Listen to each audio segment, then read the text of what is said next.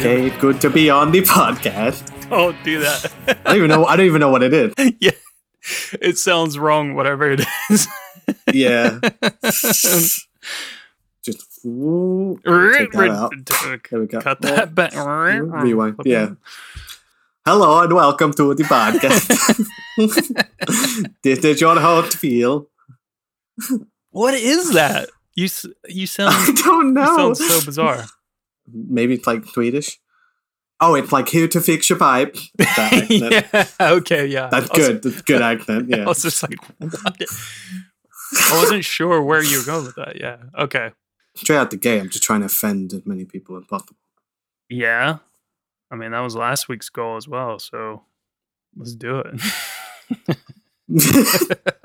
Every episode, I just want to like hammer at the little fan base we have and just get rid of as many. Like, yeah. just like Whittle whittle a little bit more away every week. Yeah. whittle. That's the word. Well, that's uh, that's our Swedish fan base gone. Um, I'm Yeah. so lost.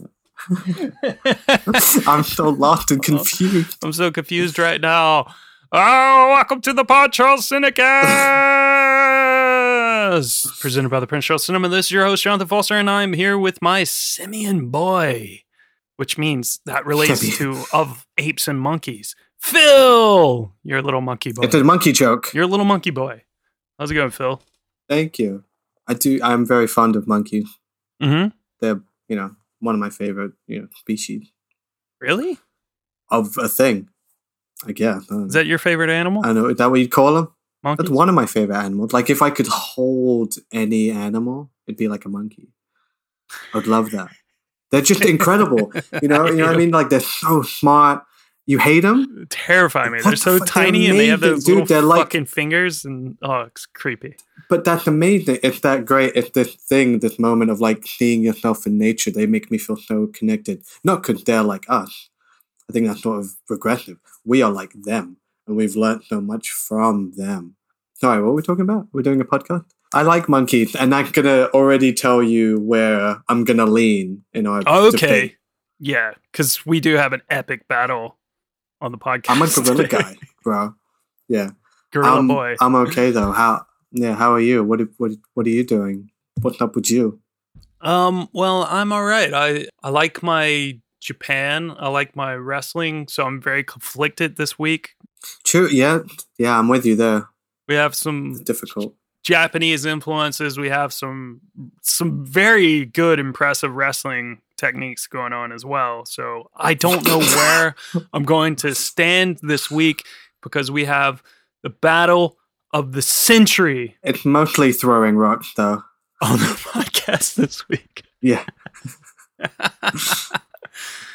I feel like this is going to be a big boy, just like last week's episode. And I think like Oh, for sure. we should just get into it. We should just get into it Ooh. because we're in our final week of reboot month. Reboot Reboot Moods. Reboot Moods. It took you four weeks to finally call it that. just call it that from the get go. Reboot Moods. reboot month. I mean, it's not going to end, but we'll talk about, like, I mean, it ends for now. Yeah. I imagine things will come up later in the year that we'll have to talk about. Either could we screen them or could we'll have watched them. But Yeah. for now, For now, done. do you feel it before we move on to like what we have in store today? You, do you have anything Mm. you want to say about your actions last week and your your uh, hatred towards the uh, Ghostbusters afterlife, or are you still sitting on that fence? Have you had any chance to reflect on the things that you said about the Stranger Things kid? Um, it's just a moment to apologize. Um, you know what? I've reflected and I've calmed down yeah. quite a bit, Mhm. and you know, I'm less. You know, I feel less hatred toward that movie because yeah, I don't care. You know, make the movie or don't, and hopefully it's good. And I'm, you know, looking forward to see what they do. But fuck that kid from Stranger Things. don't want to see him in it. yeah, this week we're, we're in our final week of Reboot Minute, and we're we possibly have one of the biggest and baddest lineups in store. And We're not talking about one, we're not talking about two, but we're talking about three films Three. as we gear up to the release of one of the like biggest trailer drops in recent memory. Oh my god, the amount of clicks It was huge. for this Yeah. film. Even I was like suddenly excited about a movie I didn't give a shit about. Just from like that trailer dropping, could I guess everyone was like psyched on it, and I was like, okay. Yeah, I'm surprised how psyched people seem to be for it. But what film is it that's coming out later this year? Godzilla vs Kong, Yes. right? Yeah. Yes.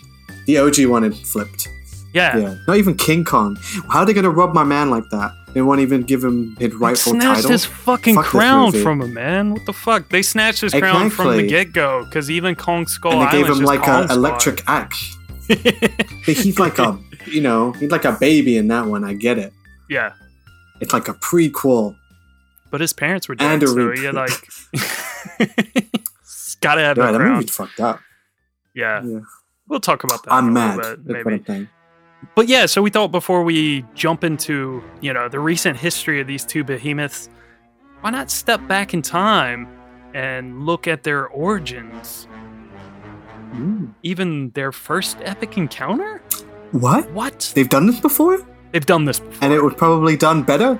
definitely done better. I'm not, I'm not, I'm- yeah, I'm not gonna, I'm not gonna spoil my opinion, but yeah. Well, I mean, I think just go ahead and say it's definitely been done perfectly, and I'm not sure it could be improved upon. you're never gonna touch it. But We have Godzilla vs. Kong coming out. We have Godzilla, OG, Japanese legend. We have King Kong, American legend.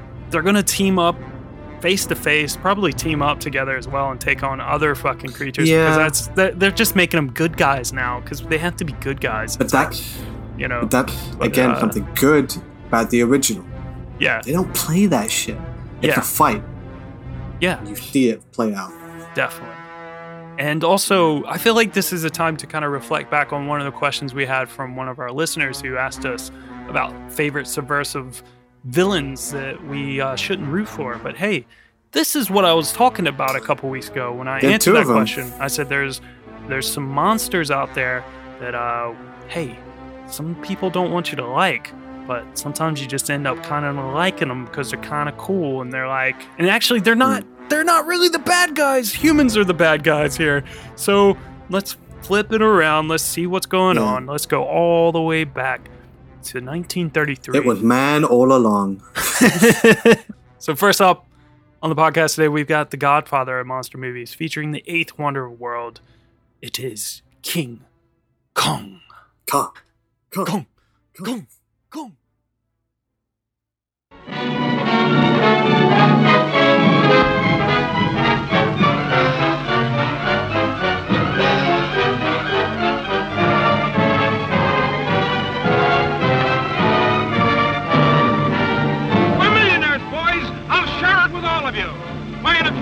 Be up in lights on Broadway.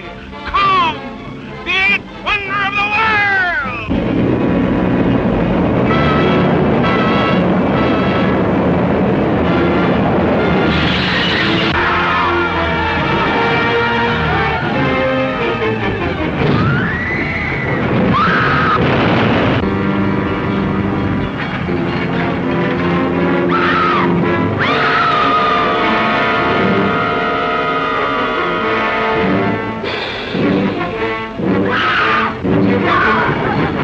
Wild, weird, wonderful. The stuff for which movies were made. Adventure to make you wonder if it's true, while your eyes convince you that it is. Truly, the thrill of thrills. Don't miss it this time.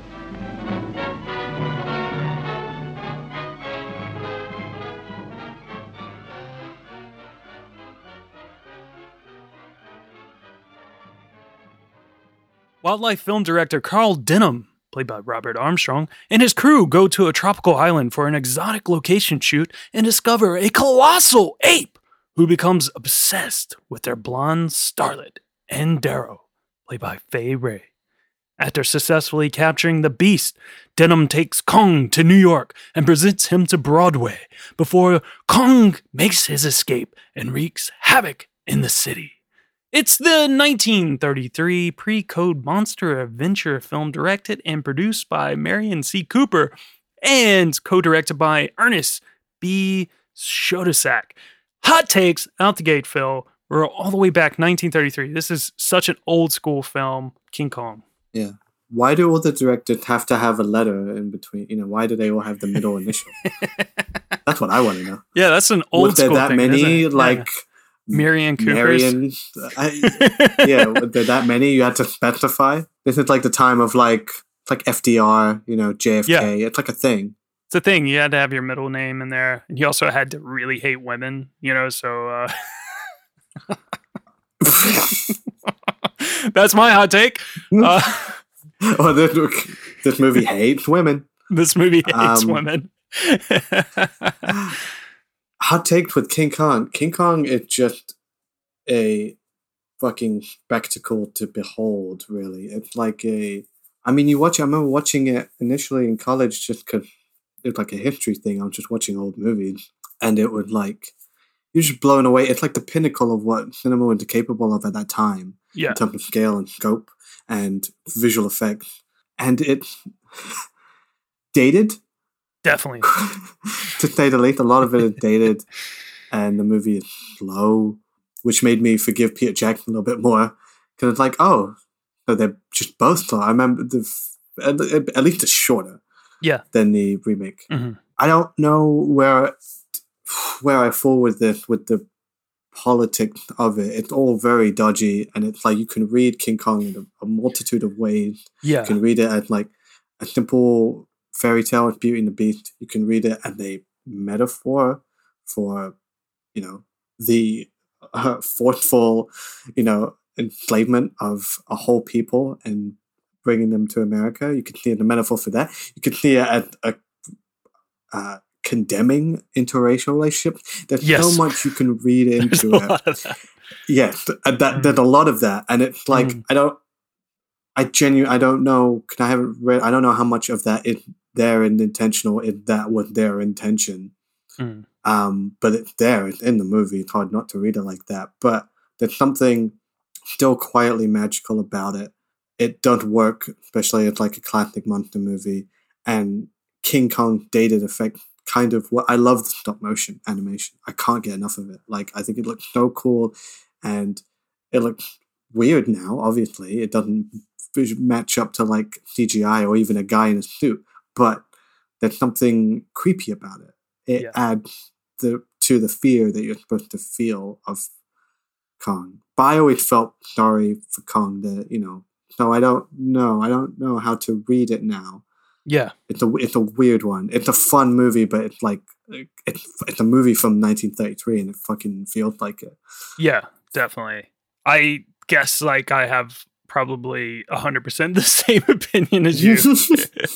I'm trying to cover all the bases. yeah, definitely. I mean, I think it's important too because like this is this is a classic movie and it is groundbreaking at the time. You know, it was groundbreaking. Yeah. It did things that no one had ever Of seen done before.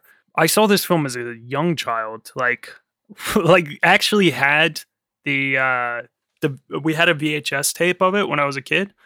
And it was like one Oh, of those amazing VHS tapes that like it had a sound box inside. So like when you pushed on King Kong's chest, it made that like sound. That's fucking badass. Yeah. The only thing I had was the Pokemon movie came with a card. That's all I had. but yeah, it was really cool. And I, you know, when I saw it, I was so young and I like was completely entranced by it. And of course, like being young, not really noticing the like the weird sort of, I don't know, like you said, that it's hard to read. It's hard to like f- figure out where they were going, what their intentions were with certain aspects Mm. to the story. Like I said, it's like this film isn't very good towards women. It's a lot of screaming. yeah it's just it's just like from the get-go there's a lot of weird lines about women there's a lot of like end up trying to find a woman. Yeah. yeah, he basically like like carl denham this this film director he basically goes and finds this woman Ann Darrow who's this like like starving like street woman who he pulls off the street Mm. to like take her to this exotic location to like s- basically set her loose knowing that there's meant to be this like there's supposed to be something A huge there monster. a huge monster Yeah. and he wants to shoot her You to go it, bait. Yeah, and you know, and it's just the way he he goes about getting her, and then some of the the lines from certain like uh, sailors on the ship who are just sort of like, "Oh, women's woman's not supposed to be here," like you know, it's just like this whole weird sort of thing, and it was just like very. We're making a movie, man. it's very strange. There there is a certain element to like of of like fascination about this film that's just like it's it really is a fascinating movie. Like the story is fascinating. I just wish that I didn't feel so like weird about some of the context like it felt like it was there and Yeah. I'll get to in a bit, but I mean that is something through the modern lens that people talk about a lot with this movie, and even I think back then. Mm. So it's not even like a new thing. So the idea of this film dated back to like when the explorer, soldier, aviator, businessman, writer, producer, and filmmaker Merian C. Cooper, all the way to his childhood, back when he had a fascination with gorillas, and then also you tie that in with this weird story that he read back in 1926 about an expedition that saw William Douglas Burden, who was a trustee of the American Museum of Natural History, where he led a team into the East, East Indies with the goal of recording footage and bringing back Komodo dragons to the U.S. for the first time. The men there, they there's this footage you can actually find of them. They the men when they went to the East Indies, they like were like sitting there shooting and hunting these lizards. And then they brought back two live specimens that ended up in the Bronx Zoo. Oh my god. What the fuck? Yeah. I mean, that's literally King Kong. yeah. So he had this idea basically Don't do that. mix, bad. mix your gorillas, his fascination with gorillas with the fascination of this crazy story about this hunt for these Komodo dragons. And actually, one idea I think he had originally was that he would actually have real African gorillas battling actual Komodo dragons with like stand ins and joint shots and all this sort of stuff. Wow. This dude's like Yeah. way too far in the future. Yeah. You can't do that. Sounds like he was trying to make King Kong versus Godzilla. Yeah. So the idea back then at the time when he came up with this idea was called giant terror gorilla. Big shark.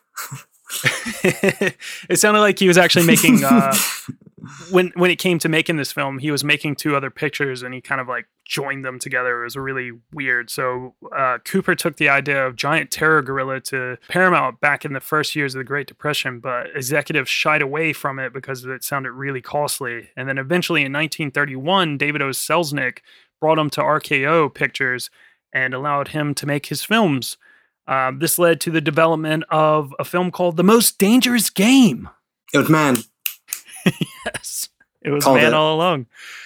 Uh. Yes, it's the adaptation of the book that the Zodiac Killer was obsessed with about a game Yeah. hunter on an island hunting man. He was making the most dangerous game with Ernest B. Schoedsack uh, directing that, and that was on this big jungle set that they built. And that was also starring, surprisingly, Robert Armstrong and Fay Wray, who are in King Kong. So at the same time, you got. We got the sets. We got the actors. Fuck it. At the same time, you had stop motion animator Willis O'Brien, who created the cre- Mm. creatures for King Kong. Uh, he was making this film called Creation about travelers who are shipwrecked on an island of dinosaurs. The film was not finished. Basically, he had test footage for the dinosaurs and stuff. He showed it to Cooper, and they it led Cooper with the idea to like scrap the Komodo dragons idea, like scrap all that, and use some of the dinosaur models from creation and then he'd employ the same techniques for creating Kong. Basically, they were just like, this creation film isn't working. The story kind of sucks, but these creatures look kind of cool. So let's just take this Kong idea I have with all the creatures and stuff that Willis O'Brien's creating from creation. Let's scrap the idea of going on this expensive shoot on location on in some island or something and just do it in the jungle where we're shooting most dangerous game and fuck it let's use the Genius. same actors so it's really funny You want it cheap? Here, I got it. Cooper, Schoedsack, and O'Brien shot this test reel of uh, a giant gorilla doing a battle with the dinosaur, and they like showed it to the RKO executives, who immediately just put up the budget for six hundred and fifty thousand dollars, which is equivalent to about ten million dollars a day. Yeah, how would you not? How would you say no to that? Yeah. yeah, like how would you say no? You'd be like, "What the fuck? How did you do this? Is like magic, right? It's like the train Yeah. coming into the platform. yeah. It's like the, the the gorilla fighting a dinosaur. That's one of the better bits in the, Yeah. in, in the movie. Those fights are really cool. Yeah. I think it happens too much though. Like, and I think that's what slows down that film. I agree with you about like how it feels a bit slow Mm. because I feel like there's a lot of there's a lot of like the same thing happening on uh on Mm. Skull Island, like where there's at least three or four times when Kong fights some fucking dinosaur thing and like Yeah. Fay Wray's just screaming gotta do the something. entire time. yeah. yeah. And it's like maybe just maybe just the T Rex, maybe or like you know he fights, he, you know, uh, like I think by the time he was fighting the pterodactyl, I was just sort of like, I don't care anymore. Let's move on to New York. I've seen it like four times. It, yeah, Yeah. you're always just waiting for New York. It's the best bit of Kong and that's the more interesting thing. Take the ape, put him in our world. yeah, But like, I mean, you watch it and you're like, action movies still haven't changed. yeah, It's like superhero definitely. movies. It's just like it's like you just have to watch the same thing over and over again with like bits of plot in between, and it's like fight, Yeah. fight, fight, plot, bit plot, fight, fight, and it's like the Yeah. same fight over and over again. definitely. It works though. Sometimes. Sometimes, mostly no. Marcel Delgado constructed Kong per designs and directions from Cooper and O'Brien on one inch equals one foot scale to simulate a gorilla of being 18 feet tall. And they built four models. Two were at 18 inches. So basically, that was supposed to be two 18 feet Kongs, Okay. basically. Uh, and they were made of aluminum, foam rubber, latex, and rabbit fur. And then they upscaled for the New York scenes to 24 inch models, even bigger. I think they felt like when they got to New York and they had him, you know, climbing up like buildings and shit. Throwing cars needed, around. yeah, yeah. he needed to be even bigger. So they like made him much bigger, which is kind of interesting. They Mm. scaled him up in one film. he grew. He didn't, you know, he's like a historic, prehistoric beast. We don't know how they live. yeah. What was in that gas that they gave him to knock him out? Just Steroids. steroids. the fourth model was a small model made of lead covered in fur and stuff and that was basically for him plummeting down the empire state building and then you had Oh. kong's roar created by sound effects artist murray spivack and he did it by recording animal noises at half speed he played a tiger roar backwards and a lion roar forwards for the howl and then he even provided all the love grunts himself by grunting into a megaphone. oh. And action. Oh, oh, oh. It sounds like a dude just it was it. so fucking funny. I was laughing like so much when I was watching this film, just like him- him- oh, oh, oh, oh, oh, oh, oh, oh. I just figured that would be us for like two hours just on Oh, here going. "Oh." oh, oh, oh, you, me, podcast. Oh.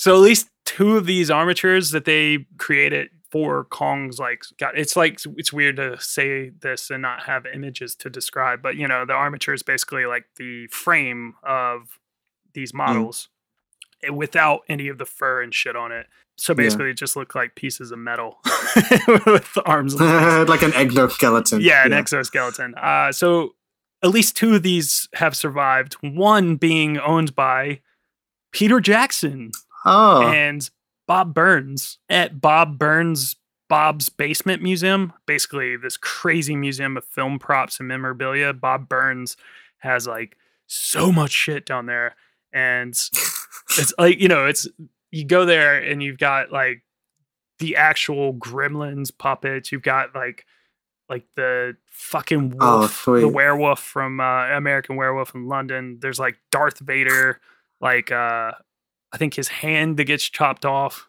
Like there's so much shit. that's there. great. It's insane. I'd love to there's, go. There's videos you can see on YouTube of it. It's really cool. And the only reason why I'm bringing up Bob Burns is because this is very interesting. Bob Burns is known for being Tracy the gorilla in the Ghostbusters TV series from the 1970s that we mentioned last week, which was the reason why Ghostbusters couldn't get the name Ghostbusters until they like Oh, Fucking- bought it funny. because the dude jumped ship over to Universal. it's fucking nuts. Yeah. that's incredible. It's all connected. Yeah. Well, speaking of Peter Jackson, so of course he did the uh, 2005 King Kong remake. Uh, he appeared in the 2005 King Kong remake as one of the pilots who shot down Kong off the Mm. Empire State Building. Well, this was an homage to Merian C. Cooper, who was an actual pilot during numerous wars, and he decided to cast Okay. himself and Ernest B. Schoedsack, who was also a pilot, as gunning down Kong. So they did that in the original film. You could see them. if anyone's going to kill my Kong. creation, it's going to be me. That's exactly what they said. He's like, we have to take this thing Yeah. out, which I mean, that's feels great. a little bit more racist, maybe. Um, yeah, definitely. I mean, and did he? They're like a Howard Hughes type, like entrepreneur, like just did everything because he was yeah, so fucking flush with cash and bored. They're like, yeah, fuck it, I'll but you know fight in a war, and then maybe I'll reinvent cinema, and then you know, all right. So he added the woman character to the idea of like like the whole Beauty and the Beast idea and everything. He added that mm, because and Fay Wray, Fay Wray is great in this film. Like Yeah, a yeah, great sure. performance. Uh, so he added her character of Ann Darrow because he had been told in his numerous films in the past that he just never had any sort of like romance or women or love or any sort of like things like that. It was all Mm. action and blah blah blah. How familiar does that sound to the plot of this film? like like the director that's funny.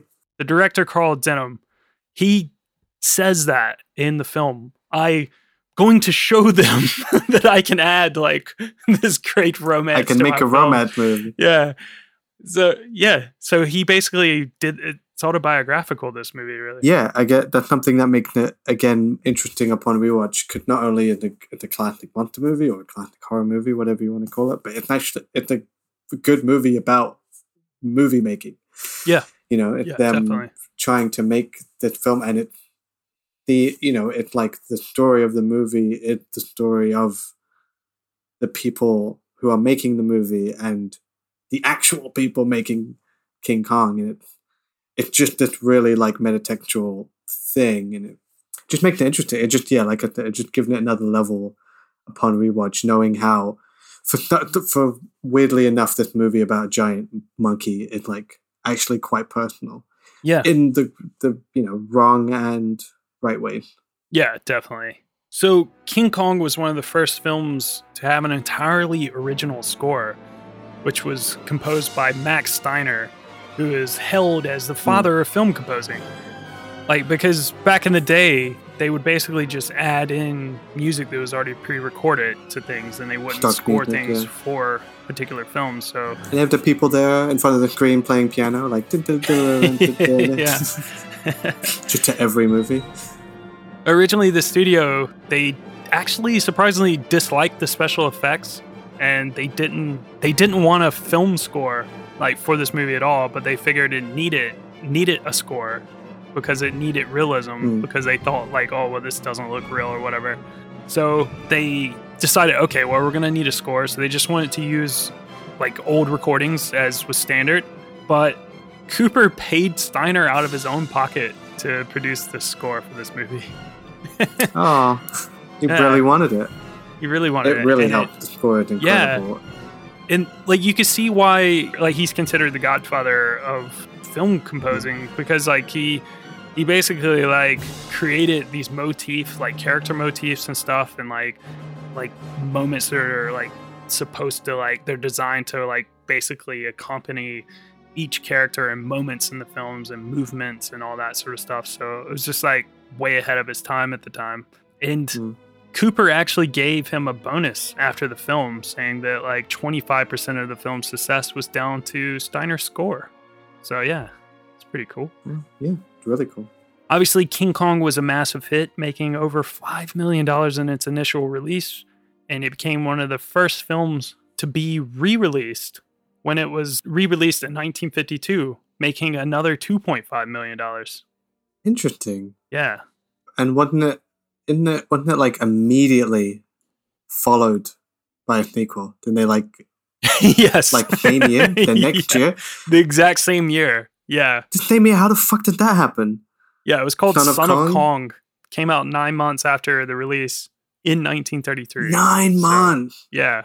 That's insane. I imagine they just reused a lot of the footage. Because how long did it take to make the original? It could, must have been a while, right? It had to have been a while because it just I can't imagine like God like Willis O'Brien like all those stop motion stuff like and Doing that there's again. a lot of it. There's a lot of it. Like yeah, I'm not Yeah. sure. And it also killed the franchise. Immediately killed the franchise. there was no more. There was no daughter of Kong or like grandson of Kong. Bride of Kong. This is it. Bride of Kong. yeah. Kong meets, you know, Abbott and Costello. Well, critics loved it, loved the film, and audiences loved it as well. And they were also terrified by it. And actually, something I learned recently was that lake monster stories started to actually increase and become popular after this film was made because there's like the really awesome battle with the sort of like I don't know, like, sort of dinosaur monster, lake monster that's in, Mm. in the lake in Skull Yeah, Island when the guys are crossing, which is badass. That scene's awesome. I know I was saying that there's quite a few Okay. Moments where Kong is fighting these fucking monsters, but that one's really cool. There's a lot of that. yeah, Yeah. that one's really cool. We've said a couple times there's it's it's sort of weird the whole sort of is this a racist movie? There was a lot of allegations. Mm. You've already said that King Kong has been compared to like Beauty and the Beast, and they do it in the film as well. So obviously that's heavy in the movie.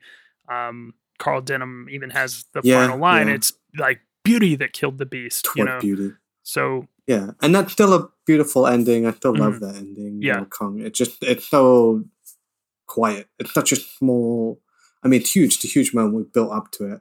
It's Yeah. iconic now, him at the top of the building. At the Empire State Building. Um, and he gets shut down and it's just he just fucking falls and died and it's just sad. And it's like Yeah. this beast wanted nothing. You know, did had no uh, animosity, had no grudge with man's world, and then you bring him here and kill him when it it's suddenly let free, and it Yeah. again that's part of the muddled message of it. But yeah, obviously, so obviously that's a heavy-handed story there. Yeah, it's crazy though because like obviously there's a lot of people like you said who have argued that this film was a cautionary tale about interracial marriage or interracial relation- relationships and the film's carrier blackness is not a human being but an ape. Mm. But you have Cooper and Schoedsack, they rejected any of this like allegorical interpretations, insisting that the uh, they they did interviews about it. That the story had no hi- hitting meanings or anything, so they were just saying it was just like Mm. what it was. But it is a really weird thing because you're like, is it all right? So is it a t- cautionary tale against racism? Like, what are we supposed to see Kong as this like this big baddie? If if if it is meant to be like you know a black man and he's like you know taking the white Mm. woman and stuff if that is meant to be like what we're supposed to get from it but then like on the other end of it like you said like you're looking at kong and you just feel really sorry for him and he's been taken from his Mm. home and it could also be turned into like like a like in your head you can make it your own like sort of anti sort of slavery tale because they've Yeah. enslaved kong brought him here he didn't fucking want this shit and They, they, put him like- on show. yeah they put him on show Yeah. and they fucking kill him when he revolts and breaks out. Like, it, yeah, I don't know. It's a strange, it's a really strange one. It's hard to say, especially now that these guys are fucking dead and, you know, and Kong It's- is fucking dead. yeah, it's weird, but at the same time, like this film is like really incredible and the story's incredible. It's kind of hard to like, I don't know. It's kind of hard it's to an place. important movie. Yeah, It, uh, yeah, it's one of those like it. It, could be seen as horribly dated, and but it's like we look back at those things and we've learned from those things, hopefully, Mhm. and we can say, you know, we don't appreciate these moments, but we, you know, there is value in this movie. It was the pioneer, the godfather to of many things of the horror genre, of the monster movie, of the film Yeah.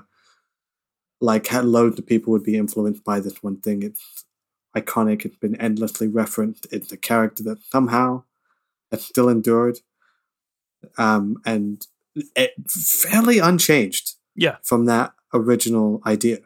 Mhm. There's been less Kong movies than like the Godzilla franchise because they've had sequels and they've built in the world and they've added other kaiju's and shit.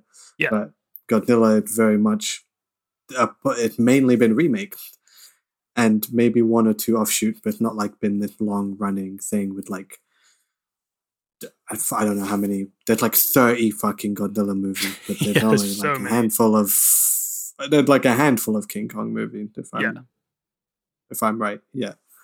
So it's it's. I mean, it's iconic to say the least, but a troubled movie. Definitely. Well, the film surprisingly didn't receive any Academy Award nominations. Uh, David O. Selznick wanted to nominate Oh, Willis O'Brien for a Special Achievement Award for his special effects, but there weren't any such awards back then, so he didn't get any love. that's the kind of thing you make it for that guy. Yeah, definitely. because that's incredible. That's never been done before. Yeah. But, you know, like we said, the film did become legendary and it has become one of the biggest horror monster movies of all time. And it was one of the most influential films. And you just wouldn't have a lot of these monster movies, even the one that we're going to talk about in a, in a minute, without without it. And you Mhm. wouldn't have people like Ray Harryhausen, who created some of the most insane stop motion Yeah. effects of all time. You wouldn't have Without the things like Evil Dead with their crazy sort of stop motion and like animation stuff going on in it, like you know RoboCop. Any of these films, uh, even you know there was a little bit of it like in last week's episode um, with Ghostbusters. I mean, like Kong sort Yeah. of. It's not like it invented stop motion, way. but it made like stop motion feel like it could like really fucking happen in movies, and like just they kept expanding. it was cinema worthy. yeah, definitely. So, yeah, it's a really important piece of cinema for that. Like, and like you said, for filmmaking, it really just like it's an important movie about filmmaking, which is kind of cool. Uh, so in 1991, it was deemed culturally, historically, and aesthetically significant by the Library of Congress, and it was selected for preservation in the National Film Registry. So it is a preserved film, which is good. It had a direct sequel, like you said, Son of Kong, came out nine months after its release in 1933, Nine months. which is crazy. and then there's been films made in the spirit of Kong. So, like you said, there's only been a handful. Like we've had the remake in 1976 by Dino De Laurentiis that had like Jeff Bridges in it. Yeah, yeah. Was it? uh I'm trying to think who was the woman who played the Ann Darrow character. Yeah, was it? Uh, Jessica Jessica, Lange? Lang. Yeah, Jessica Lange. Yeah, Jessica Lange. Yeah, it popped in my head as soon as you went and looked for it. Um, yeah, so Oh. you had Bridges and Jessica Lange. That's, I mean, you know, it's I've seen that back in the day. It's it's okay. I haven't seen that one. I saw it when I was a kid. Yeah. It's it's okay. Like uh, it's not great. But then you had other things like you know Mighty Joe Young come out. Like Yeah, so, I like that movie. when I was a the really old school Mighty Joe Young, and then there was the uh, there was a remake of it back in the '90s. So that's, That's the one I'm sort of a Kong story as well. You have, of course, Peter Jackson's 2005 uh, remake as well, and then you've got things like Donkey Kong, like have been inspired by King Kong. So, I mean, it's Yeah. very like a legendary character. Before we move on, I feel like we should talk a little bit about Peter Jackson's King Kong, and then of course in 2017, which is kind of the reason why we're here, there was a reboot of King Yeah. Kong called Kong Skull Island as part of Legendary's MonsterVerse, which would lead to Yeah, this crazy Godzilla versus Kong film. yeah, and I want to. I'm interested to hear what you thought of Skull Island, but um, I mean, the Peter Jackson movie came at like the. I have a soft spot for it. Mhm. 'Cause it- I don't. It, it's far from perfect, but there's something about that movie. If it's on, I'll I'll watch it for a bit. It just came at the right time when I was a kid. I was like—that I was like twelve. Yeah. and it was just it. It's one of those like that, and like the Star Wars prequel that just like blew my fucking head open with like the visual effects. I was like, I've never seen anything like this. This shit is real to me. And it was like Andy Serkis in the mocap, and it still looked really good for the most part. And some dodgy bits, like the bit where they're like running from dinosaurs. Um, but it's still way too long. Like Yeah. every Peter Jackson movie, every Peter Jackson movie is in dire need of an editor. That movie's way too long. It's an hour into the movie and you're still on the boat, and it's like get there quicker. yeah, Because they don't add Yeah. much to that story. They just really sit in it. Um, but it's very simple. And it's weird in terms of casting. Like, I like Jack Black. I'm not sure if Jack Black works in Carl Denham. Um, but I like that he's there and it's, it's Naomi Watts and fucking Adrien Brody. yeah, Yeah, so it, it's, it's a mixed one, but I think it's a really interesting update of that story, and they really revel in the Beauty and the Beast version of that story, where it's Yeah. that movie and their love story between this ape and this woman. Like, especially they do like a whole like romantic number at the end where they're like dancing on ice um, before he, you know, before he's like brutally murdered. Um, God, I forgot. so about that. yeah, I'm a bit or um, um I go I go back and forth on that one, but I always look on it fondly. Like I was so Yeah. into that movie. I had the video game. The video game badass you played as like as the human characters like shooting fucking dinosaurs and and King Kong beating the shit out of people. And like you know, in New York, you could just got to you got to like throw cards around and like you you could unlock an alternate ending where he wins at the end. Oh, nice. What does he And do? so he does he take die. over and then Um, it just turns into like Planet of the Apes? Kong Island. No, he just like I think he's just able to go. I think it ends like fucking every movie where he just it's him swimming in the ocean, like going back to the island. Dude, they missed they missed a trick by him taking over New York and then him turning Long Island into Kong Island. Bro, it's not too late. That's how the new one could end. Every week on this podcast, we give you banger ideas. Like it's it's crazy. You guys should be writing it down and running with it because we're obviously too lazy to do anything with Yeah. this. Of course. And I really liked um, Skull Island. Uh, I, Mhm. I think I, I was recommending it to you. Yeah. On, I'm not sure if on or off the air, but I remember seeing that again. No real interest, no hype on like this. Uh, I'm mean, King Kong. I'm sure it'd be fun, and I was surprised how much I liked it. I liked it way more than the recent remake of Godzilla. I thought it a better update. Or it was different from the other one because it wasn't a film crew and it was set in the 70s and it was sort of just setting up the idea that we would return to with the new film. Yeah. And it was like an interesting group of characters. And again, really cool cast. John C. Reilly, I love in that movie. He's so good. Psycho, who's He's been so on the good. island. It's like we're all going to die. Yeah. Um, and the visual effects are top notch and it got this great apocalypse now vibe. And it's just this weird, I find it quite subversive. It's like this really nihilistic blockbuster where nothing the characters do matter Yeah. and doesn't fall into the trap of becoming another cliched monster movie because it always avoids those beats and when it when it does hit the beat immediately you know um undoes it like there, there'll be a big sacrificial moment for a character but then it doesn't mean anything it doesn't save anyone Yeah. because that's what they're up against. They're Yeah. up against like nature and nature uncaring, and Yeah. they they're not allowed to control it. Um, but yeah, no, I'm interested. What did you what do you think of it?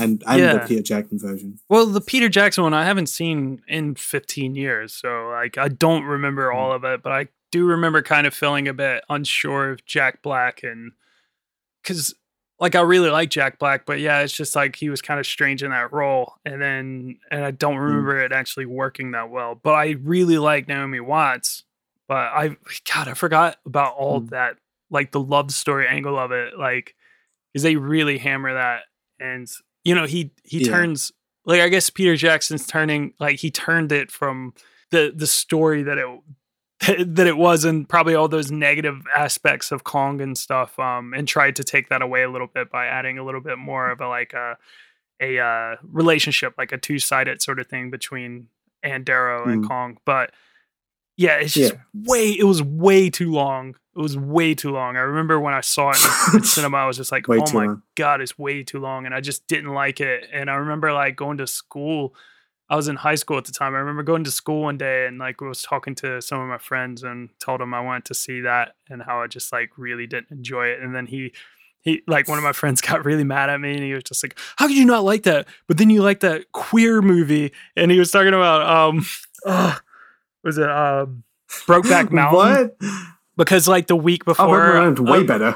the week before I went to see Brokeback Mountain and like I said that I really liked it and it had some really good like cinematography but at the time it was you know 2005 so people were like still really homophobic and stuff and like he Yeah, and you're in high saying- school. yeah he was basically saying I was gay for liking that film but not liking uh King Kong Gay for not liking King Kong.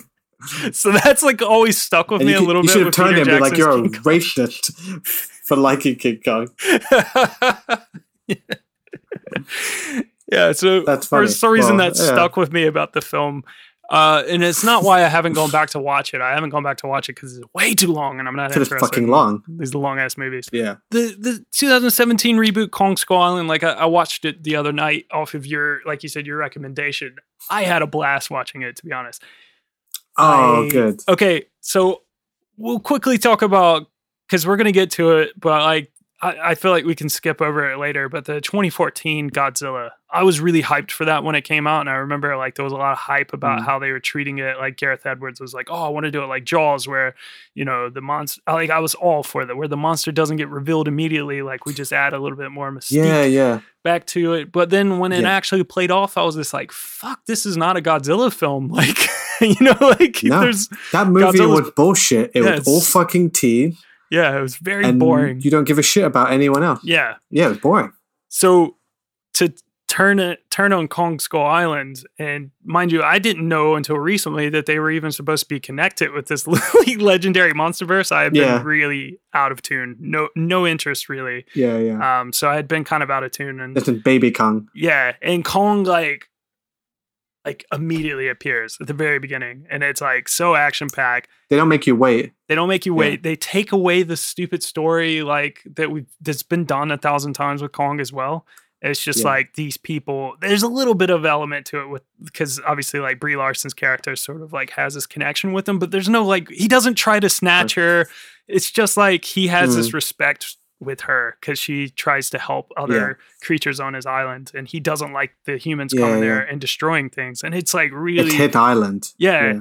it's a really nice story. It's told with a really good pacing. It feels like a fucking Avengers film, really, and I, that's probably why it like kind of works because they just use that like let's put a bunch of awesome people in it, like like tons of people that you love from all these different Tom Hiddleston, Samuel. Jackson. Yeah. Yeah. Was go. I mean, you're right. It's it. all it's a whole Marvel cast. yeah, Fucking Captain Marvel and Nick Fury and Loki yeah. It's nuts. and the guy from Step Brothers.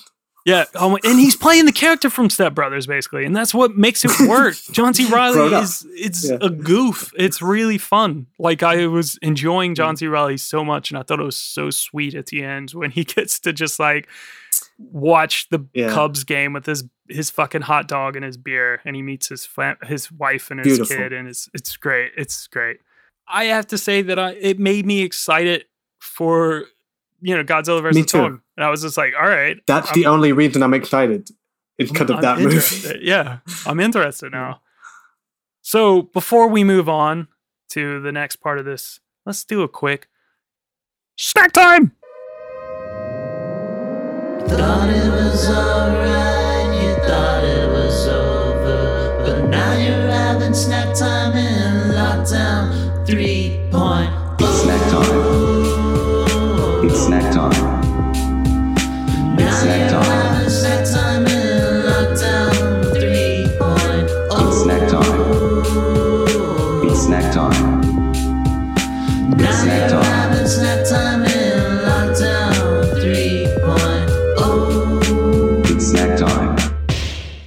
All right, so Fil, we're sitting here.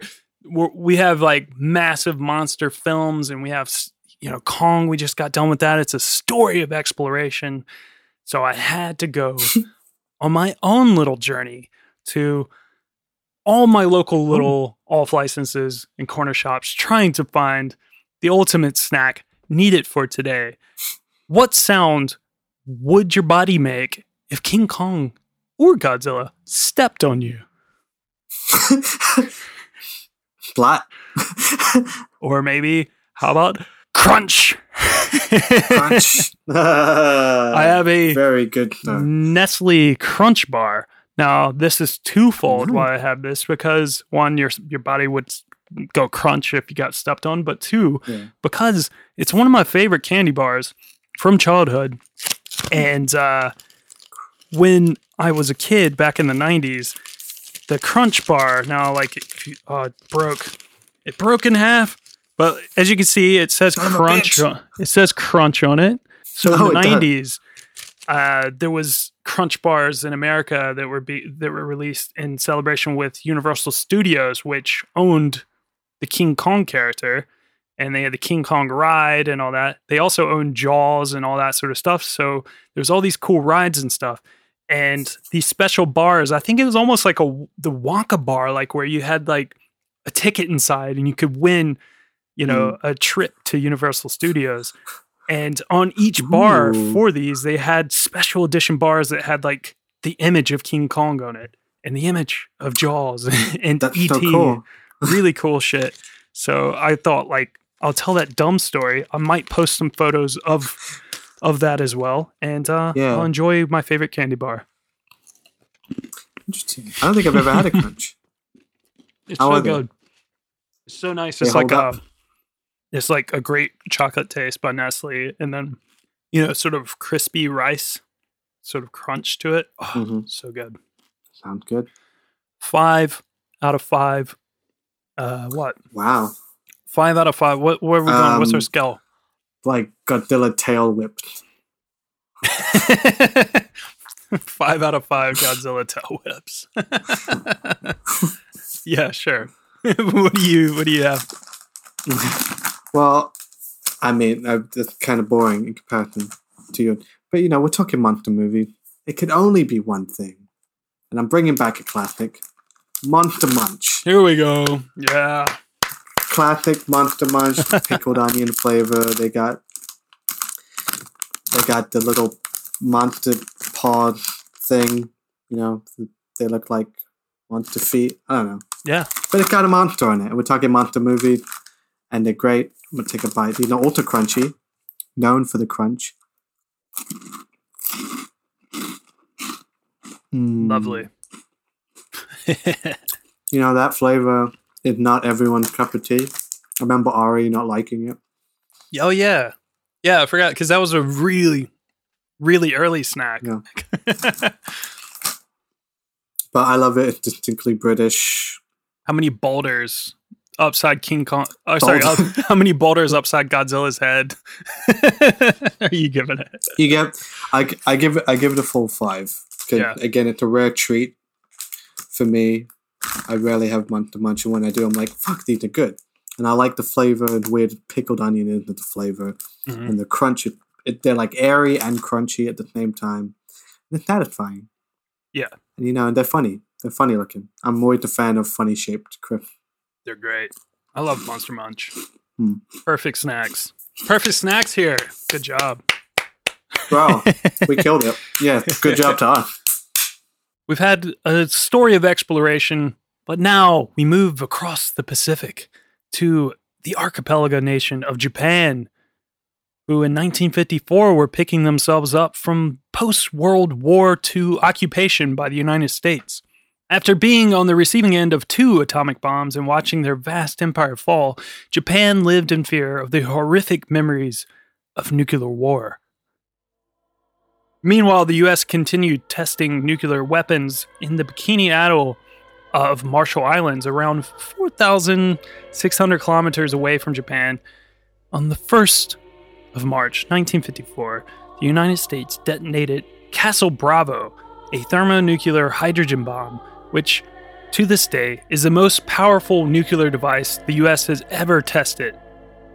Unfortunately, on the very same day, a Japanese tuna fishing vessel called the Daigo Fukuryu Maru, or the Lucky Dragon 5, was catching fish more than 80 miles outside of the danger zone that the US had declared surrounding the Bi- Bikini Atoll.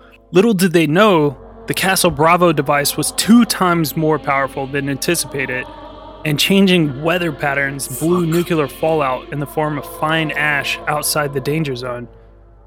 On the day, the fishermen who received no warning of the testing weren't damaged by the blast. They said that the sky had lit up like a sunset, and several hours later, radioactive dust showered down on their ships. Unsure of what the powder was, some of the fishermen collected the dust with their hands and even slept with souvenir packets under their pillow. Oh. Hours after, the men started to get sick and attributed it to the ash, which they started to call Shi no Hai, or death ash. Two weeks later, the men returned to Japan with hair loss, skin burns, headaches, nausea, dizziness, and diarrhea, all symptoms of radiation poisoning. Their catch of tuna and shark had also been found to be contaminated, resulting in two tons of fish buried instead of sold, creating a panic and crashing Japan's fishing industry temporarily. A furious Japan looked to the US to pay reparations, but the United States downplayed responsibility. That was until six months later when the first of the 23 fishermen affected died in hospital due to secondary infection from radiation poisoning. Finally, the US agreed to pay the Japanese government $2 million to settle the incident, but refused to accept culpability. The incident shook Japan to its core and inspired a large anti nuclear petition led by many Japanese citizens, while also contributing to the creation of one of the most iconic monsters in cinema history Gojira.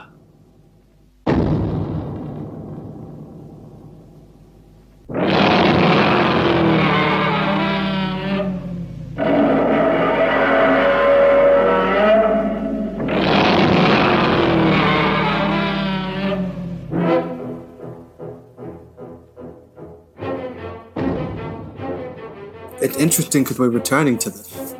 Because this is very much the same vein that Akira made it. Yeah. They're tapping into the same sentiment, and that's in the 80s, and that was still very much alive, and that was like a warning to not repeat mistakes of the past. And Godzilla's like fresh. It's like, yeah, not even a few years after those incidents. Yeah.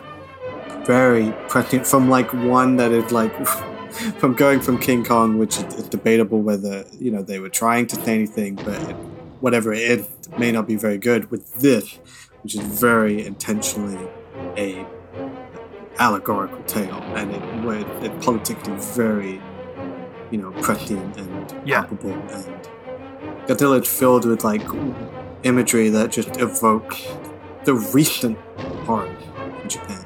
Yeah. You know, it's like full of like everywhere Godzilla goes, it's like you poison people and you go. No, I'm getting I'm getting ahead of myself, but that is No. the biggest thing that sticks with you Yeah. With Godzilla. Absolutely. is the that story. yeah, it wears its like it's hard on its sleeve, its political message on its sleeve. It's like there, it's out there in the open. It's like showing you. And of course, we're talking about the 1954 Gojira. Japan is thrown into a panic after several ships explode and are sunk near Odo Island. A expedition to the island led by paleontologist Professor Kyohei Yamane, played by Ta- the legendary Takashi Shimura, soon discovers something more devastating than imagined in the form of a 50 meter tall prehistoric atomic heat breathing monster called Gojira. Awoken from its slumber due to the hydrogen bomb testing by the United States. After the monster begins a rampage that threatens to destroy Japan, the country turns to Navy diver Hideto Ogata, played by Akira Takarada, who is gorgeous, and the reclusive scientist Dr. Serizawa, who is played by Hmm. Akito Hirata, to kill the monster. So it's the original 1954 Japanese kaiju film directed by Ishiro Honda. You've already sort of started with your hot takes, so I won't really jump in directly with our hot takes out the gate because we're already in it. We're ready. We're in it because this film is so different. Like you said, it's like completely different in tone. It's amazing. Like I'll, we'll obviously get into. I, I I didn't like we had a bunch of films that we were trying to watch for this, and I like started weeks and weeks ago. Hmm. You know, the original King Kong, and then this film, the original Gojira, and then the the next film we're going to talk uh, talk about briefly. But then we were also like hopping on and watching some of the newer films and stuff as well. Yeah, yeah. Um, so there was a lot going on when we were prepping for this episode, but like the tone of this film, man, it's like it's insane, man. It's like it's so it's this film is really good. It's really fast as well.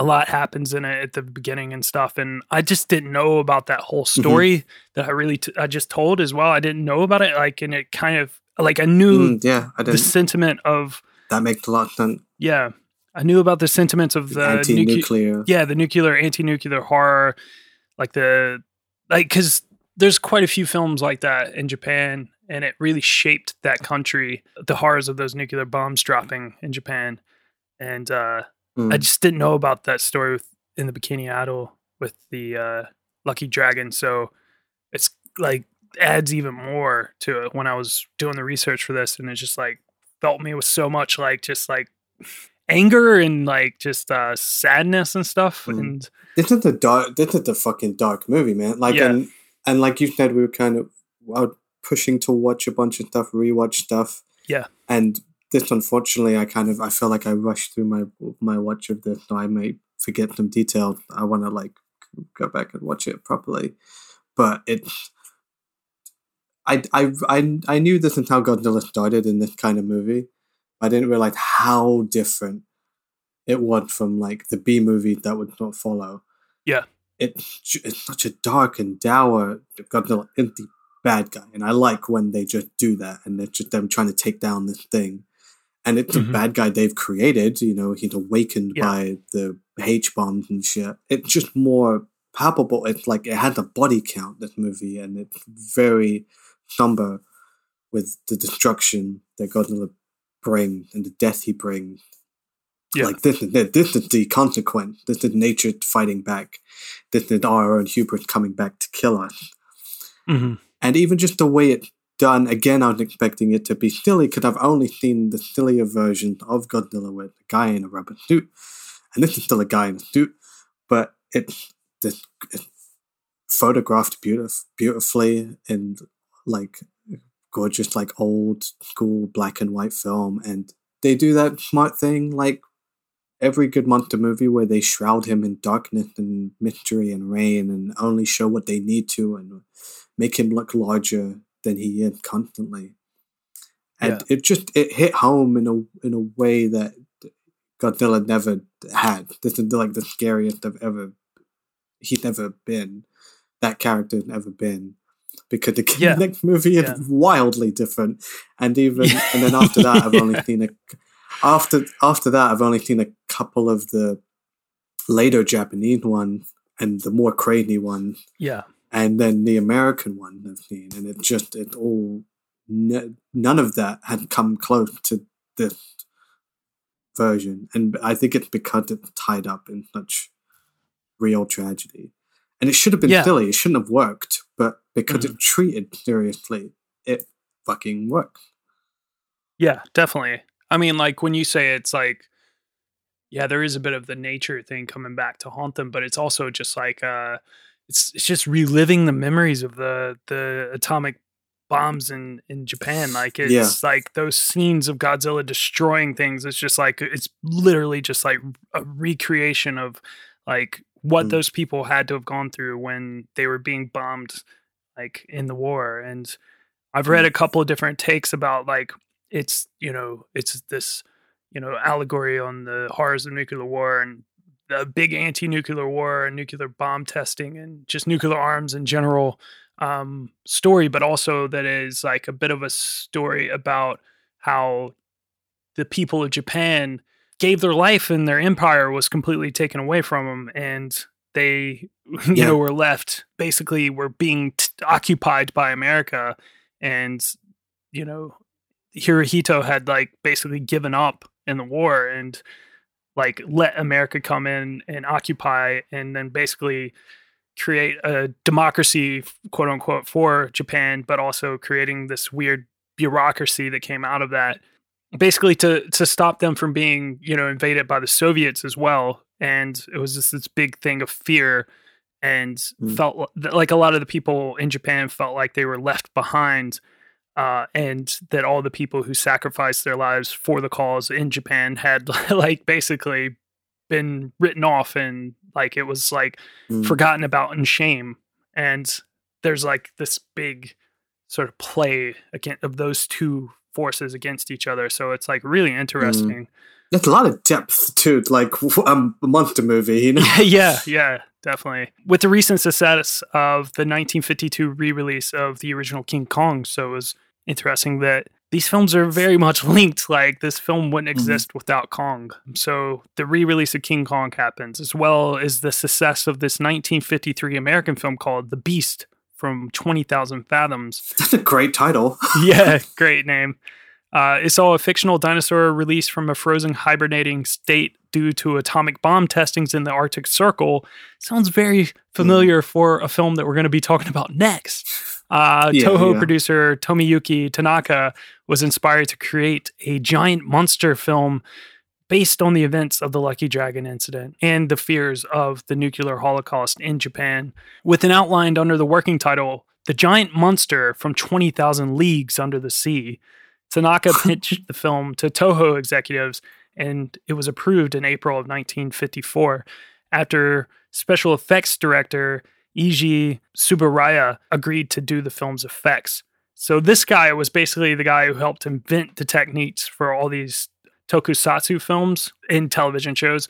Um, basically, like the crazy special effects, which ties into like all the things like Godzilla films, and then also like kaiju, all the other kaiju monster movies. But he also invented Ultraman.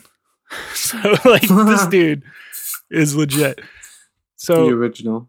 A few directors had passed up on the idea, calling the idea stupid.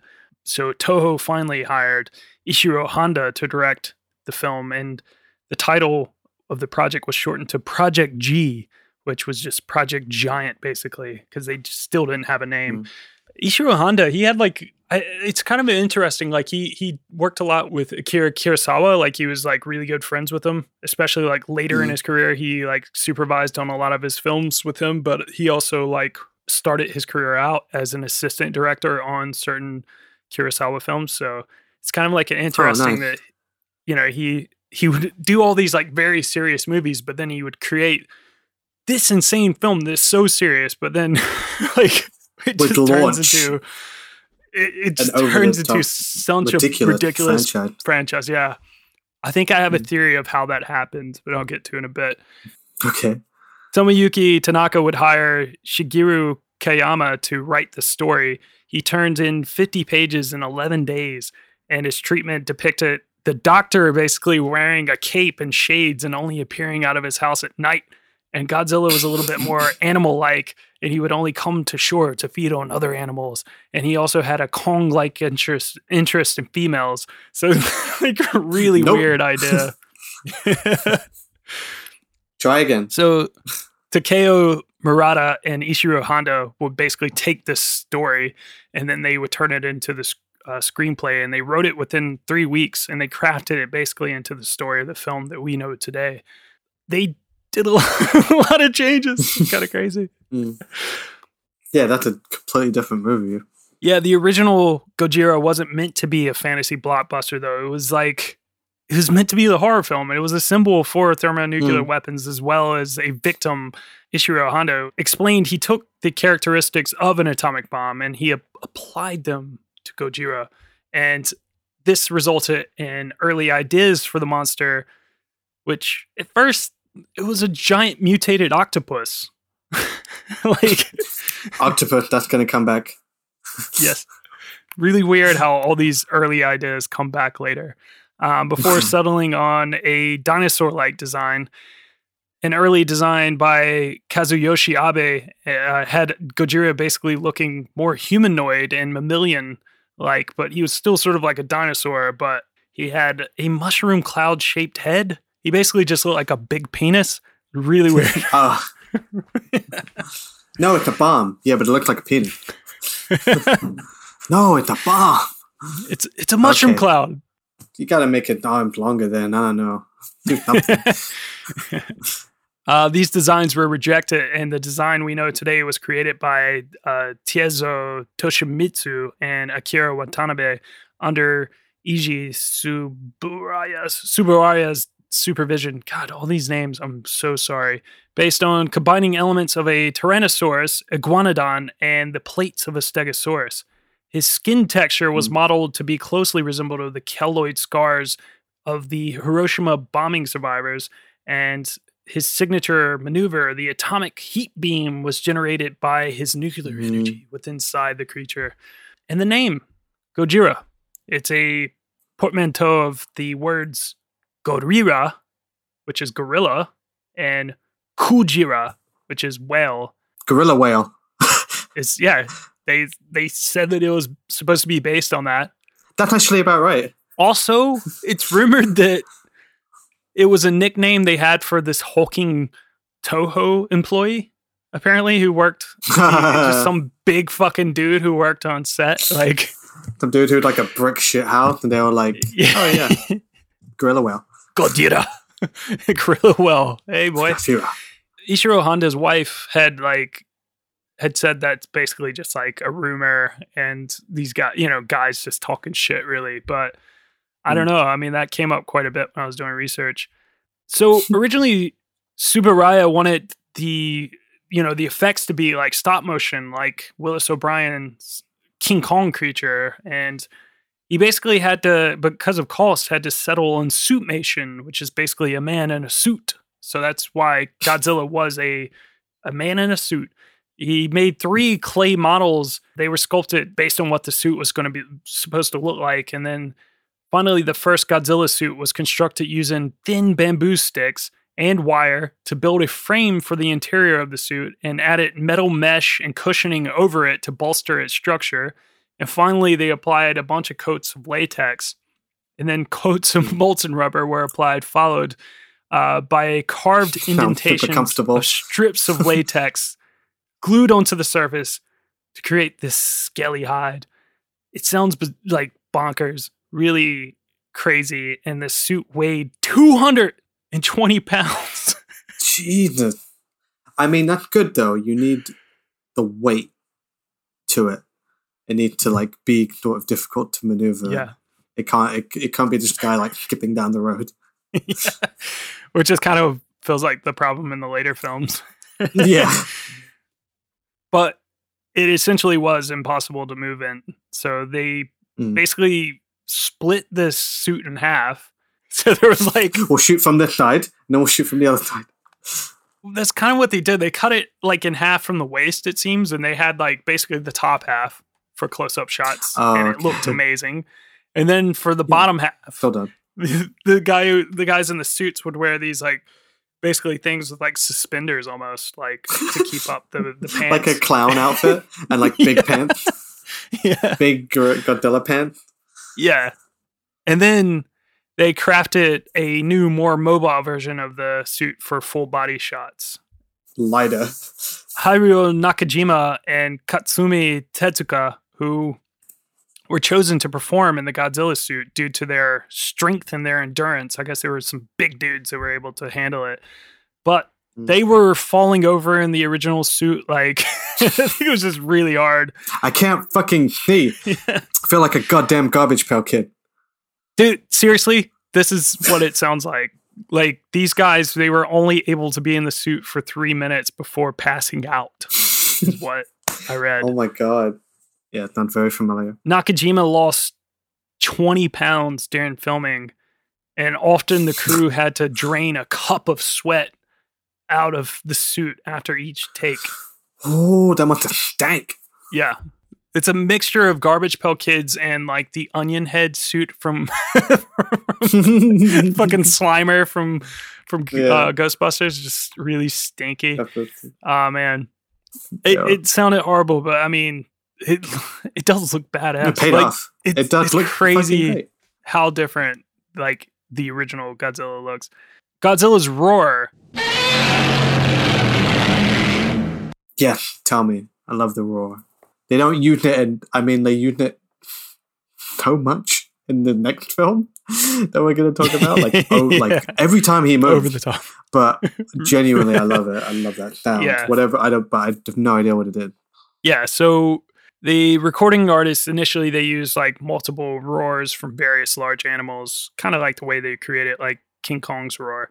These recordings just ended up sounding a little too much like their animal counterparts and they were unused.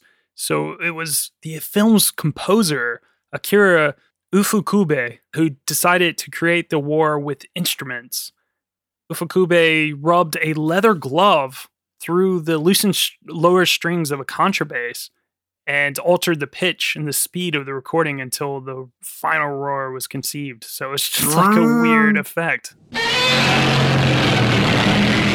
It's a great effect, and it doesn't Yeah. sound like anything. It sounds only like Godzilla's roar, and that makes perfect sense.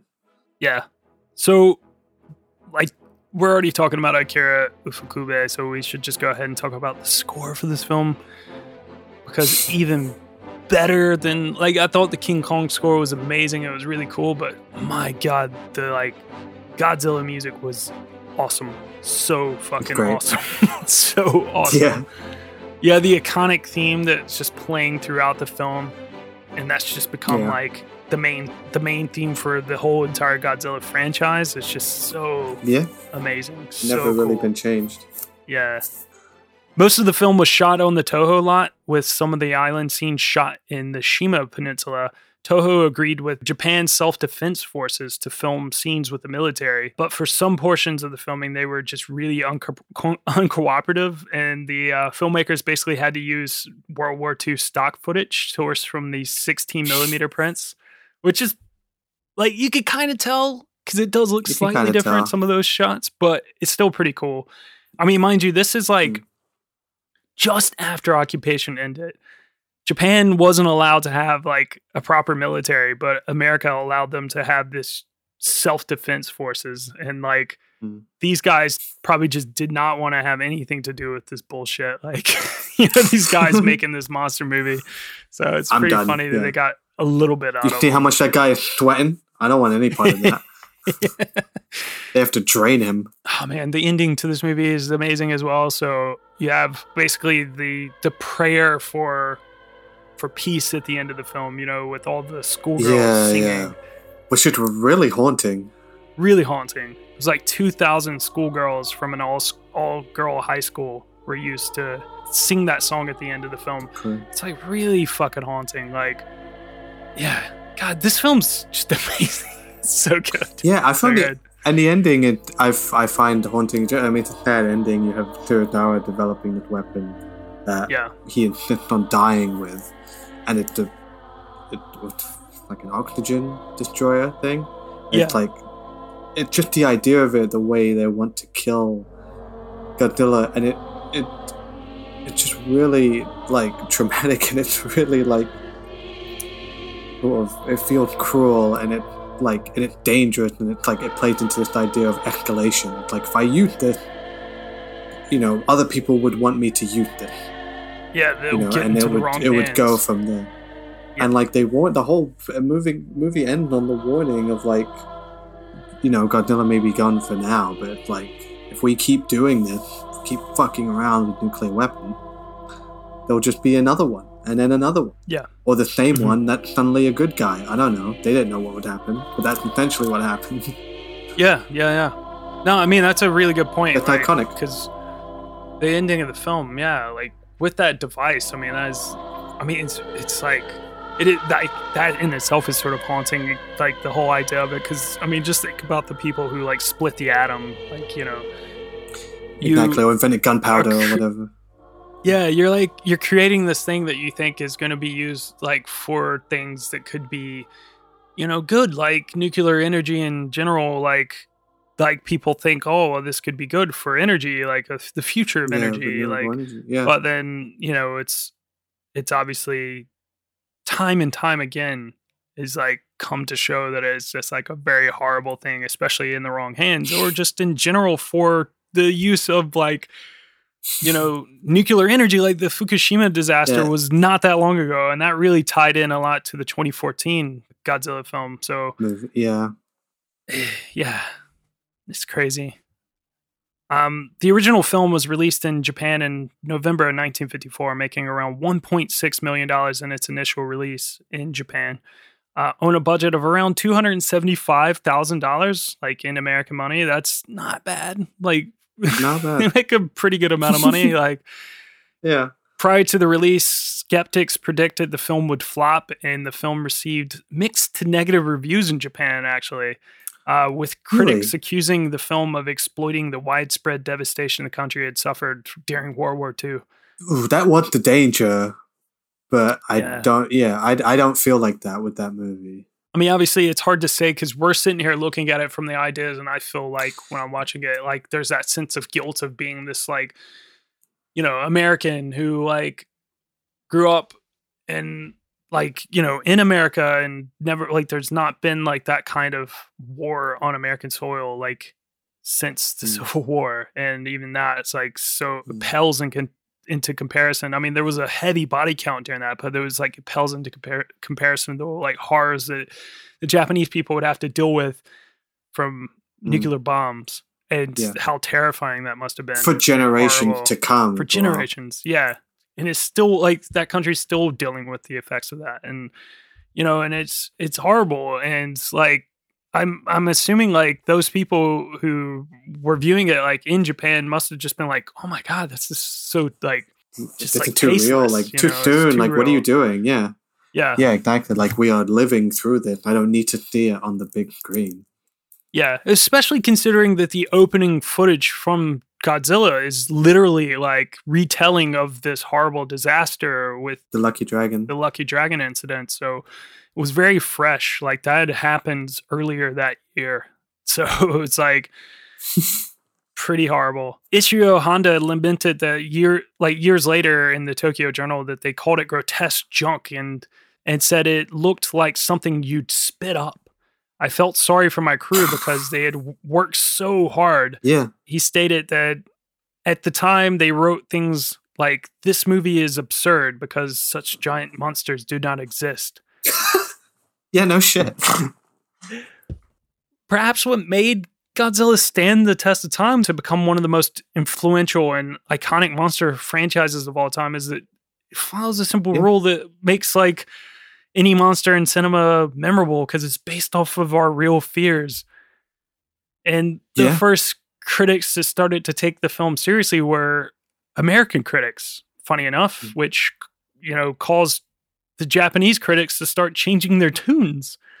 The success of the Japanese box office saw Toho sell the uh, American rights to Joseph E. Levine for $25,000, who would present the US audiences with Godzilla, King of the Monsters King of the Monsters. in April of 1956, which was a heavily edited version of the film that features Raymond Yeah. Burr as a reporter named Steve Martin interacting with body doubles. Steve Martin. Yeah. It's very Power Rangers. yeah, very Power Rangers. Hmm. It's mixed in with the hmm. original film to make it seem like he was actually a part of the original production. Many of the political themes hmm. were trimmed down, and it was the version that introduced the audiences worldwide to the legendary character and franchise. It made an additional $2 million on its release, and it was only it was basically the only version that critics and scholars had access to until 2004. Till That's 2004 insane. when Yeah. the original 1954 version was re-released in select North American theaters. One good thing is that the King of the Monsters moniker became synonymous with with Gojira in Japan after this, Yeah. but it was released in Japan. This version was released in Japan The American later version. In yeah in the 50s with like japanese subtitles and it just kind of i think influenced the franchise from there on out which is very strange Yeah, no, I find it funny because I've, you know, in reading up about these movies, people, American filmmaker like Spielberg was a big fan of this version, King of the Monsters. yeah You know, That's all there was, though. What they direct inspiration for Jurassic Park. Yeah, the only version, but it, that make that it's interesting that not only the original influential, but even a like a badly translated, like watered down American version influential in both on both sides, and then for it to come back and Godzilla, the Godzilla theory become closer to that movie. Weirdly Yeah. enough. yeah So that's it's just strange how they they all play off each other and the identity of of Godzilla get uh, you know change it and evolve. what makes it even more interesting is that the idea of of Godzilla or Gojira in Japan was like it was influenced by a really dumb monster movie in from America from the year before. Plus, they decided to okay, let's add this very serious tone of like the horrors of nuclear war into this and create this really like like heartfelt, serious toned like monster movie that's like terrifying and like horrific and just so special and amazing and brilliant. But then it gets taken to America and, and Americanized back into a dumb monster movie again. And then that like comes back to And Japan, and that's back. how they that's how they get sold to it. That it's just ah, it- it's crazy. It's really crazy. So weird. It's so strange. It's just kind of like the whole thing, isn't it? Just America, like fucking, fucking yeah, shit I up mean, all- it's the whole fucking shit up in Japan. you just never stop. Can't get away with it. oh my it's god! like this sleeping baby that's awakened and fucking just stamped on everything. Yeah. but it's weird. But then they, again, like King Kong, again, their trajectory is similar. There's a Godzilla sequel, Godzilla Very Raised quickly Again, after.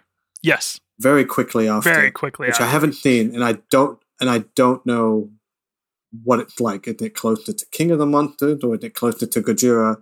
Well, the thing is, like, because King of the Monsters didn't come out until like I think '56, and they basically created Godzilla later. Raids Again, again, like trying to cash in, not miss out on the momentum of the f- the first film's success. So they quickly made this second Mm. film.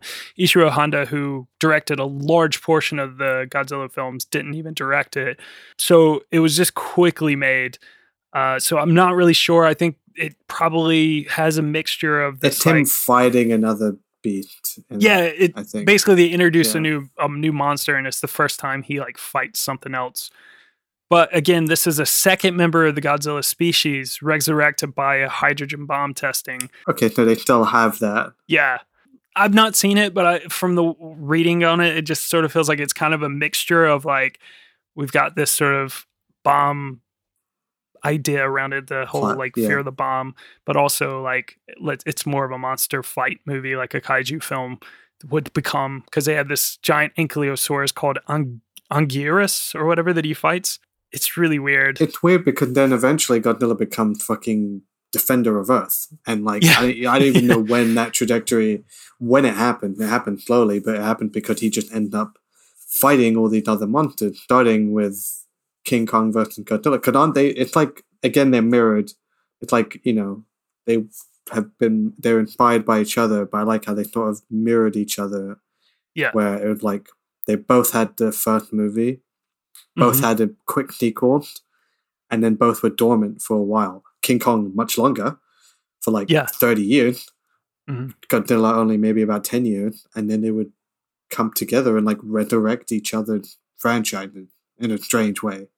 Yeah, yeah, because like we said from the get go, this is n- this new film. We're going to the fun bit. We're going to the fun bit. So of course, Godzilla, big, huge, long running franchise nowadays. Thirty plus films in Japan featuring kaiju monsters fighting all over the place with other great beasts, and there's mm. it's it's insane. There's and then all of those films had Yeah. fucking spin-offs, and then some of them were Yeah. films that were created as a standalone that joined the Godzilla franchise. It's insane. Plus, take into account all the weird American releases. You have Roland Emmerich's Godzilla 1998, which I feel like No, one day we got we there. can do. We can do maybe a, a, a whole separate episode. uh, episode on. It's not Godzilla. Plus, we have the recent MonsterVerse series that's going on. Like we mentioned already, Godzilla 2014. Not a big fan of. I didn't really Yeah, enjoy it. When Not I a big saw it. fan. I was hyped for it, really hyped for it, but I just wasn't a big fan of it. You know what I don't like is these goddamn monsters that they've created, these mutos that have nothing to do with any of the creatures from the Godzilla franchise. Like, so these ran like I Yeah. didn't like the des- I just don't I like the they didn't design of have- them. They look weird. They were really generic, and I think it was Yeah. they didn't have any. They, I think that, I don't think they had any right to any other like a Toho kaiju at that point. They were like, you can do Yeah. Godzilla, and we'll see how you do with Godzilla. If you don't fuck it up, then maybe we'll give you more. And I think that I didn't watch it, but the next one, which again weirdly enough, it mirrored Godzilla history. It's King of the Monsters, and I'm Yes. pretty sure I haven't seen it. Again, fucking Stranger Things version of thing, version of Godzilla. yeah. And it, I'm pretty sure like Mothra and Rodan or King Ghidorah, they're all in. Yeah, you you have Ghidorah Um, and, and Mothra for sure are in that. But it's like, but no Mecha Godzilla. I'm pretty sure. Not yet. Fingers crossed. Mecha Godzilla might be in Godzilla versus Kong. If that dude, if that's what they're teaming up to fight, take all my money. That sounds fucking great. But King of the Monsters was like the American. It, it was like 2014 was like a trying Mhm. on the surface, trying to be like the original, Yeah. involving some of the same themes, but they're not working as well. You know. But people seem to like that one. And then King of the Monsters went full on B movie, and they're like, okay, Yeah. sorry, yeah, you know, you wanted fight hit all the fighty stuff and apparently wasn't as good. But it, you could see the jump there. Um, Yeah. and I think with I think the whole I think it would have been a bigger lot build up if those had done better to Godzilla vs Kong because this feels like the ending of that. yeah, it seems like they don't even know like if there's a future ahead. It was all supposed to come together to Godzilla versus Kong and Mm. it's weird like like you said cuz like it's it's weird how like the first one it is like the 2014 Godzilla it was like relatively received well but then with Mm. King of the Monsters, it didn't get received well at all. But then you have Skull Island, which is like I think really fun and good, and and it's in the same universe. It's like there's all this sort of stuff with Castle Bravo and all that sort of stuff is tied in, to, you know, to the nuclear wars and blah blah blah. Like there's a lot going on there, and um, where they're tying it all together, and it's very interesting. I'm kind of curious to see where they go, but. A thing that came up a lot in Kong Skull Island, and I know they did it. A, I don't know, not really, but slightly with Godzilla was because Godzilla seemed like a little bit, especially towards the end of the film, they kind of heralded him as this hero who saved the day. But like Kong, Yeah, immediately in the first movie. yeah. And Kong, like, was seen throughout the entire film as being a problem. Like Samuel Jackson's character wanted to fucking kill him so bad, and he didn't care. He's like, "Oh, I have weapons. I can take out these other fucking things that Kong is supposed to be saving this island from as well, and possibly Mm. the rest of the world. Fuck it, I, you know, I'll take them out too. But I'm taking out Kong. It's like really crazy, and Mm. you know, it's it's interesting how with these films, like what we're about to talk about, it seems like Godzilla forever is sort of a thing that th- the country of Japan is fighting against, and he keeps coming back to Japan as Mm. well. It's like constantly, it's like they keep having to relive the horrors of like, you know, the nuclear wars Yeah, and can't stuff. and this fucking thing just keeps coming back, so they keep kind of fighting it.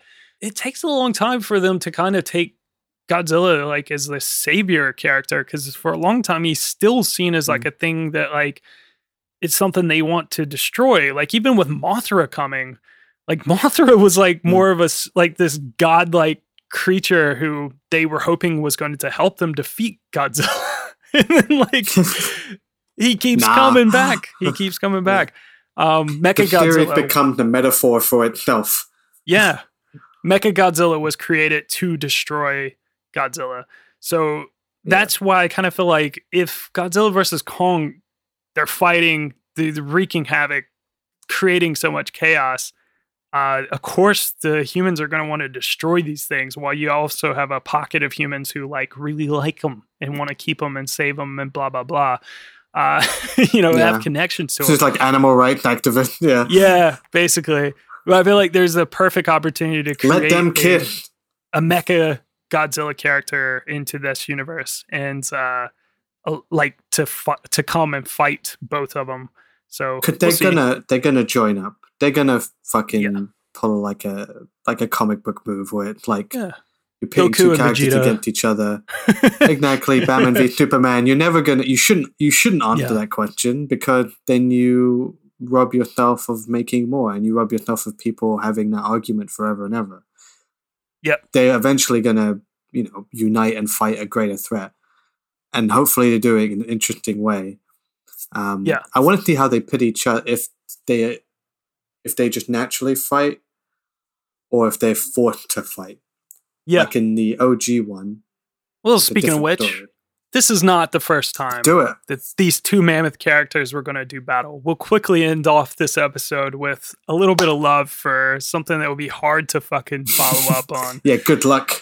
Oh no, for there is a legendary first encounter depicted in the 1962 follow up to Godzilla Raids Again called King Kong versus Godzilla, directed by Ishiro Honda.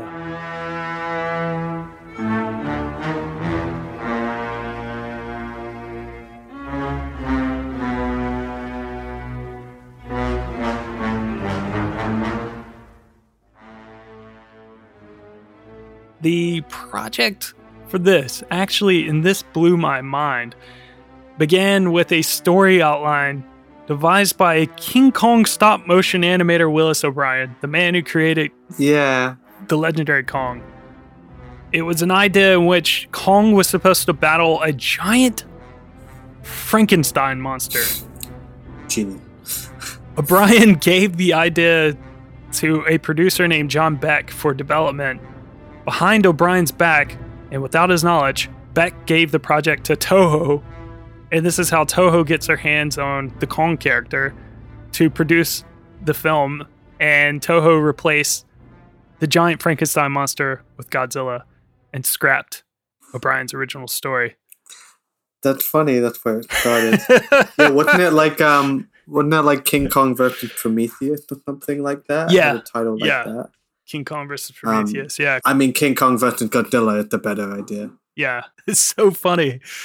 This movie is uh, like insane. So, okay, at the end of Godzilla Raids Again, Godzilla basically he defeats this Anguirus like Ankylosaurus character, and he's buried in an avalanche by missiles fired from jets, and he's sort of left there until King Kong versus Godzilla, which very much you know is similar to the original idea. The the beast from Twenty Thousand Fathoms, this like creature stuck in the Arctic st- Circle, and then you have like the submarine crashes into an iceberg and Yeah. then it's awakened. and then they they sort of like re remake God uh sorry they sort of remake King Kong as well in the film with like this weird ass They like, do, TV which I show. thought was really interesting. yeah it's really strange Yeah, but they have they have the moment with you know him on the building and him holding the girl, and it's weird. Like they do like a little remake of King Kong right in the middle of King Kong Godzilla. It make it makes sense for the plot, but Yeah. it's like it's fucking all over the place. it's so all over the place but I have to say this was the most fun I've had in the longest time watching a movie I was laughing from the start to finish enjoying myself so much and I was telling you I was just like messaged you I was like dude don't tell me anything but like I really hope you enjoy this because I had so much fun watching this and I hope you enjoy it too dude. dude, and you were absolutely right. This is it was the most fun I've had watching something, at least for the podcast, in a long time. I had, I was surprised how much I enjoyed it. I I guess I knew what I was in for. I was in for like a more you know, campy, cartoonish fare than Yeah. the original. Um, and I wanted to see two guys in suits fight, and I knew it'd be kind of, you know, it, it, I was ready for it to be not that great, but it was such a good time. Yeah. I like really, really enjoyed it. Like I was surprised and I was happy to be surprised. I was happy to be watching it. Um, I, yeah, I really enjoyed how they used both characters, how they, it would like it was never boring. It had this great sort of uh, frame, the television report frame that Yeah. they keep cutting back to, to like give you the details of what's happening. But it's like Godzilla is awakened, and you see him like tearing apart a little village, and then they go a separate plot line leads a bunch of people, which is so funny and very problematic. Um, the you know group awakening Kong at the same time, and there's action over there, and then they finally meet, and then are torn away again, and then it all builds to a. It's so it's genuinely really exciting. They like, you know, they make you wait for the full fight, but it's worth the wait. Yeah. When it happens, it's so amazing. It's ridiculous. It's yeah like ultimate so bad it's good. yeah It's just full good again. It, yeah it was- exactly it was fun. it's, It's a so fun movie. absurd it's like because they have a mini fight in between action. yeah they have this like mini yeah, he like burned yeah and like he burns him and he's Godzilla like, burned him and God Kong's just Nope. like, nah, fuck this. And he just runs off. I love that like With Kong's his- always like running and his arms are flailing. Kong with his wavy air. arms. It's, his arms are He got that so, Freddy Krueger thing. What? Yeah, they're ridiculously long. Why are they so long? Why did they give that guy extra arm? Because there are close-ups when Yeah. he got his normal arms because he had to use his fingers and shit, and that looks fine. It it look, only Yeah. looks weird when he has suddenly really long arms that and he's doing this. It's like he got brooms for hands. Mm. You know, like he like like three kids in a trench coat. yeah, sort of yeah. It's so absurd. I think you watch so you watched the Criterion cut, right? Like where it had the American um, dub. Is that the version you watched? Yeah, that's the version I watched. 'cause I, I couldn't I couldn't find the original, and I I thought I thought there wasn't much different, so I thought I was okay to watch that one. Yeah, I did watch the Japanese version, so there Kind of. was it was a little less probably cutting back to like the um the TV sort of side to things, but there was a lot of that. In in the Japanese cut, it was like so basically like the whole idea was they wanted to send it was for this nature show to send them to this island to like get this legendary creature they weren't really sure what was supposed to be there but they kind of wanted to see what was going on for their show to have this sponsor and they find kong and they're like well we're going to bring him to japan and he's going to be the sponsor for our like tv show and it's so confusing. That's what's so crazy It's about so this movie. It's like it's like a guy who it's like a ph- it's, it's a pharmaceutical company Yeah. who want like a Yeah. mascot. yeah Like why is that the plot? Why so is that the thing that awakens King Kong? And you know he sees Godzilla and he's like, I'm sick of Godzilla. I want my own monster. yeah Um, so and I don't know if the lines are similar in, in in the Japanese version, but it's such a weird read. Like that was the best reason you could think of Yeah. to get it's him out. it makes and it's a different sense version of Kong. yeah because it's like it's not Skull Island, it's the Faro Island, and they go there, and it's yeah, it's weird over there, man. They just the the tribe people and the fucking bribing them with cigarettes, and, Yeah. and then Ko- Kong it weird. Like Godzilla, I think looked pretty good, you know, in color and stuff. He looked okay, but King Kong looked really fucking weird. It Yeah. it's like the suit just doesn't really work, especially with the extra long arm. But then they do when it's a close up, they do like stop motion animation to its face, so it's like a really weird. Or I think it is. It looks like it, it's so bizarre and it just it's like a Yeah. really weird mix of visual of of effect and the whole movie. It's a weird way to get them to fight yeah like and they have to force them to fight because like you said they meet in the middle and godzilla qu- quickly gets rid of king kong and he's like okay and then so king kong like goes on a little rampage and climbs the building and they have to bring him down they have to drug him Yeah. again there's a lot of drugging in this movie It's it's a really lot of drugging. um and then they and then but then they're like the only thing that can defeat Godzilla and King Kong, so we need them to fight, and they like tie him to a bunch of balloons yeah and like just float him there and just float him over there. They just drop him and then Yeah. they fight. And it, I think there's stuff in this that I think they're going to use in the new one, especially with like electricity yeah powering Yeah. King Kong. king kong is You know, like got the electric axe yeah. in the new movie. he's basically a pokemon he's conduit or he's like he's an electric type pokemon it's so funny like he just Yeah. like is powered Yeah. by electricity you need the water so type funny. Pokemon to fight. yeah Yeah, it's so yeah. I don't know how man. how different the Japanese one is. yeah well like I, It's really. I wasn't though. sure how like they explain things in the American version because I kind of forgot that like you were watching that that version and I for ease of streaming it to my TV I watched this other version that had like a cast option. So yeah, like I I watched that version and it they, it just felt like everything was like it just like they would say okay let's use the berries from from the island that we have great yeah and then 2 seconds later Literally, they yeah. already have the weapon and it's like it's like everything happens so easily for They them. just tie it to a rocket. yeah they're just like okay Yeah. let's uh let's let's lift him with balloons oh get the helium it's like all right cool it just happens it's so easy it's so funny They essentially so bad Kong like drunk. yeah like in the could they use it first? I think they discovered it by accident. Could he just picked it up yeah after Octopus? The Octopus fight actually great. yes The real Octopus real just destroying all these miniatures. and again, a guy in a suit showed up and he just throws rock, yeah throws fucking boulders at this octopus. But immediately after that, he just starts drinking the like cherry juice or whatever, and he passed out. So they're like, "Oh, it makes him Yeah. sleepy." It's really weird. It it doesn't make any sense. yeah. The fight at the end is so great too, because like Godzilla just beats Badass the brakes off of King Kong at first. Like there's a couple of cool moves, like Beat the shit out of him. but like yeah, he just beats him up. the drop kick. Yeah, the like drop kick. he drop kicks him. King Kong throws rocks at him a few times, but then he just like he drop kicks him, and then he just starts throwing like kicking boulders, and they're like hitting King Kong in the he face. buried and then he him. buries him. yeah, He's just like smashing him in the head every time. with his uh with his tail as Yeah. well, just tail whipping him. It's it so was funny. so it was so hardcore, and then he does, and he just stand over him and he uses his atomic breath and sets him on fire. Essentially, you're like, oh my god, he's gonna kill him. This was really easy, and then, luckily enough, an electrical storm passes by, shot Kong, and my man does the fucking Undertaker set up, and then just fucking jumps on, fucking like Godzilla, I just- suplexes him.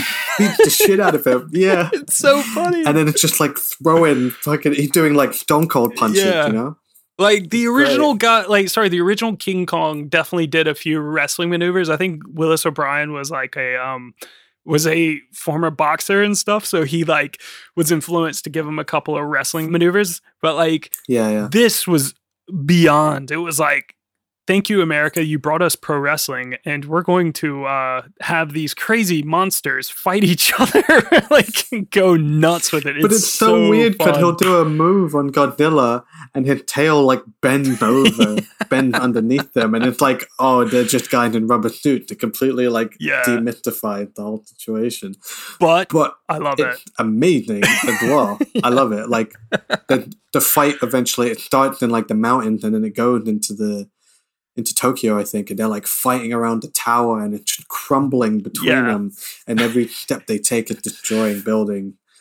And eventually they they Crash into the off into the ocean and stuff. But Yeah, they crash into the sea and then there's no real you know, it's sort of there's a winner, but it's sort of open ended. yeah, it's really open ended. And I wanted to ask because you watch a Japanese version, and I heard a rumor that the ending is different in the Japanese version. I'm glad you brought that up because that is a that is just a rumor. It ends basically the same. I Oh, think the only thing that changed in the American version was that they like they like really hammered up the fact that it was sort of like an earthquake or something that happens when they fall into the sea. They added Yeah. more footage. Yeah. So what actually? Well, I mean, basically, what just happens is like they go in and you see Kong swim away, and yeah, there's a rumor. I think Yeah. that the Japanese version Godzilla wins. Godzilla is it's, lost. it's not true. I mean, that would the rumor. it's sort of like a stalemate And you hear though, because roar. they basically say that like yeah. that Godzilla basically isn't defeated. Like the the the guys in the Japanese version are like. Oh, Godzilla will probably be back. like, you know, it's like, Yeah, cool. that's essentially how it ends. yeah. I don't know. He doesn't look dead. So that film was released on the 11th of August of 1962, making 10 million dollars on on a 620 million dollar budget and becoming the most attended Godzilla film to date.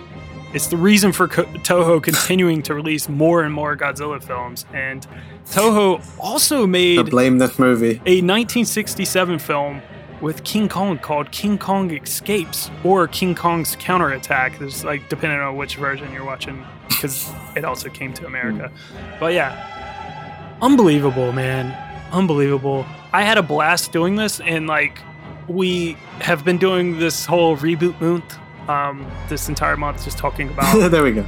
talking about like films that are getting rebooted and sequels and stuff and this is the one where i felt like we've been more receptive to because it's something that i feel like i don't have like a great like i, I love these films so much but i think at the same time they've been done quite a few times and i feel like um, the original story for king kong wasn't like perfect anyway it's just like it was a groundbreaking film for the time but it always lent itself to be improved upon because of the time that it was made and the story sure. and the Yeah, effects yeah. and all that sort of stuff. Um, and Godzilla's had 30 plus films, so it's like, of course, who cares there?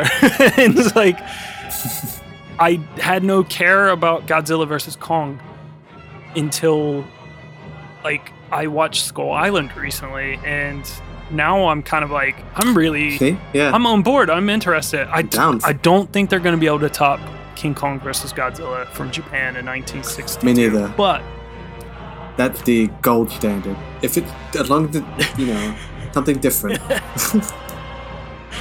I, I don't- they can't they can't top it. I don't know. They've already, they've already had to cheat it. They've already had to cheat it. You know, with the the side and the monster that sort of forced together. yeah. Um. keep making them But yeah, bigger and bigger. Yeah, I mean, we're closing up here. This is the last week of Reboot Month.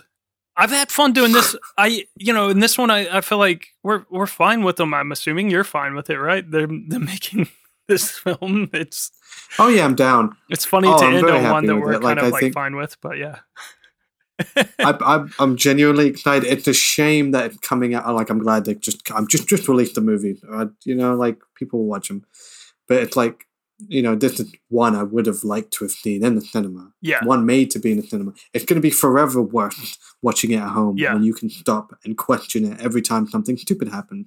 Where blockbusters are made to be watched in a cinema where you are forced to sit there and suspend your disbelief Mhm. and let the stupidity wash over you and just let it be a good time. um, but the movie does look like a fun time. How can you not like it? Godzilla vs Kong with all the money thrown into it, with Mhm. all the you know amazing visual effect money can buy, and it looked fucking ridiculous. And I'm yeah, I'm down. I'm down for it. I, I don't think there's gonna be a winner. I think it will be like them teaming up to fight Mechagodzilla. yeah. But who who do you think would win in a fight?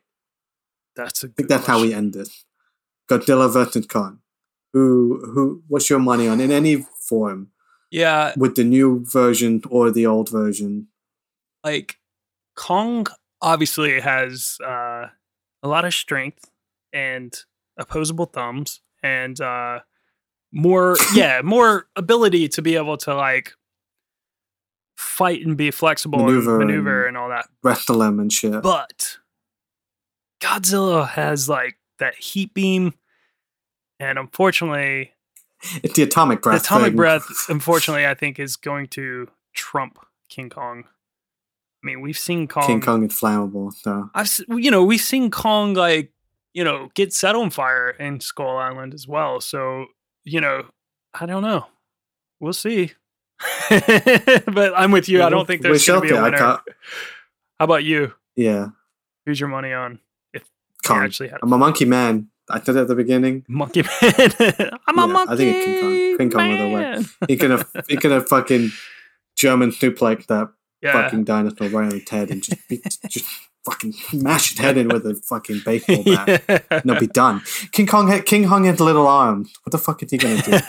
he just jumped over the tail and wham. yeah, But yeah, the atomic breath is hard to uh, argue with. yeah. But that I just want to see the fight. I just want to fucking destroy a bunch of shit. That's all I want to see.